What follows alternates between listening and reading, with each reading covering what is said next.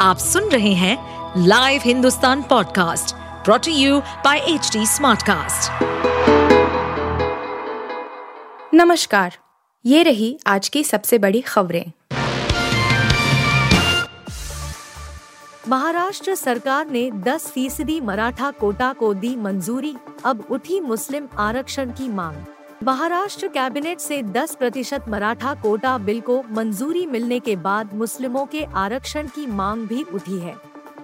Samajwadi party के विधायक rice Sheikh ने कहा कि राज्य में मुस्लिम समुदाय को भी पिछड़ापन दूर करने के लिए आरक्षण मिलना चाहिए। सपा विधायक ने आरोप लगाया कि राज्य सरकार की ओर से मुस्लिमों को अनदेखा किया जा रहा है। उन्होंने कहा मुसलमानों के साथ न्याय के लिए यह ज़रूरी है कि उन्हें जल्द से जल्द पाँच प्रतिशत आरक्षण दिया जाए। मराठा समुदाय को जो न्याय मिल रहा है, मैं उसका स्वागत करता हूँ, मगर मुसलमानों को नजरअंदाज नहीं किया जा सकता है। अखिलेश की पीडीए मुहिम को झटका, स्वामी प्रसाद के बाद इस नेता ने छोड़ा पद। अखिलेश यादव की समाजवादी पार्टी में सब कुछ ठीक नहीं चल रहा है। पीडीए मुद्दे को लेकर पल्लवी पटेल ने नाराज़गी दिखाई तो स्वामी प्रसाद मौर्य ने राष्ट्रीय महासचिव का पद छोड़ दिया। अब पूर्व मंत्री और सपा के प्रदेश सचिव कमलाकांत गौतम ने अपने पद से इस्तीफा दे दिया है। इस्तीफे में यह भी लिखा कि स्वामी प्रसाद मौर्य के साथ भेदभाव व पक्षपातपूर्ण व्यवहार और पार्टी द्वारा उपेक्षा की गई, उससे हम सब बहुजन समाज आहत हुए हैं। पल्लवी, स्वामी और अब कमलाकांत की नाराज़गी खुलकर सामने आने से अखिलेश यादव की पीडीए मुहिम को तगड़ झटका लगा है। तीनों पीडीए से ही आते हैं। कमलाकांत लंबे समय तक दलितों के लिए काम करते रहे हैं।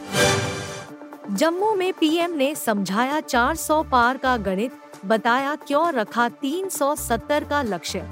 प्रधानमंत्री नरेंद्र मोदी के जम्मू और कश्मीर में हज़ारों करोड़ों रुपए की परियोजनाओं की शुरुआत की।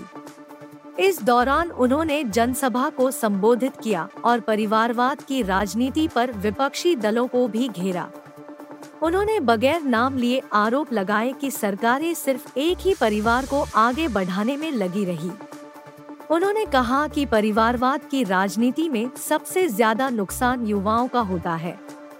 उन्होंने कहा 370 जाने के कारण आज मैंने हिम्मत के साथ देशवासियों को कहा है कि अगले चुनाव में भाजपा को 370 दीजिए और एनडीए को 400 पार कर दीजिए।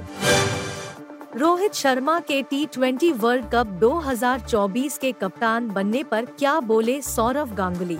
भारतीय क्रिकेट कंट्रोल बोर्ड यानी बीसीसीआई के सचिव जय शाह ने हाल ही में टी ट्वेंटी वर्ल्ड कप 2024 के लिए रोहित शर्मा को कप्तान चुना था।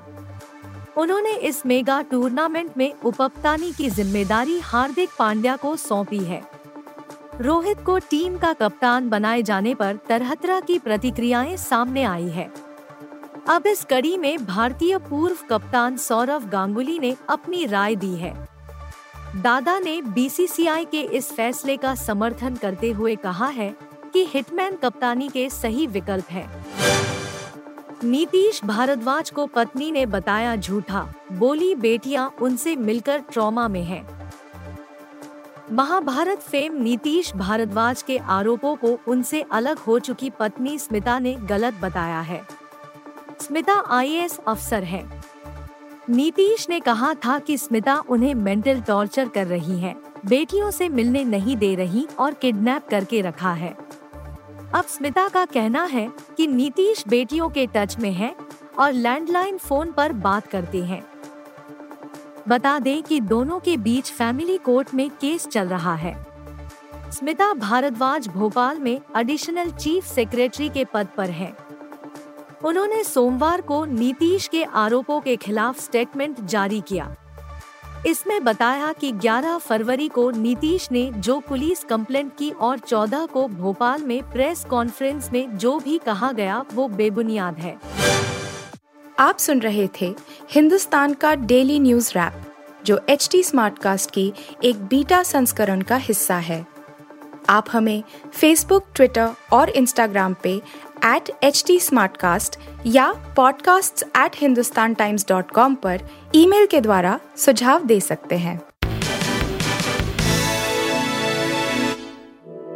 इस पॉडकास्ट पर अपडेटेड रहने के लिए हमें फॉलो करें एट एच टी हम सारे मेजर सोशल मीडिया प्लेटफॉर्म्स पर मौजूद हैं और ऐसे पॉडकास्ट सुनने के लिए log on to W W W dot H T smart cast dot com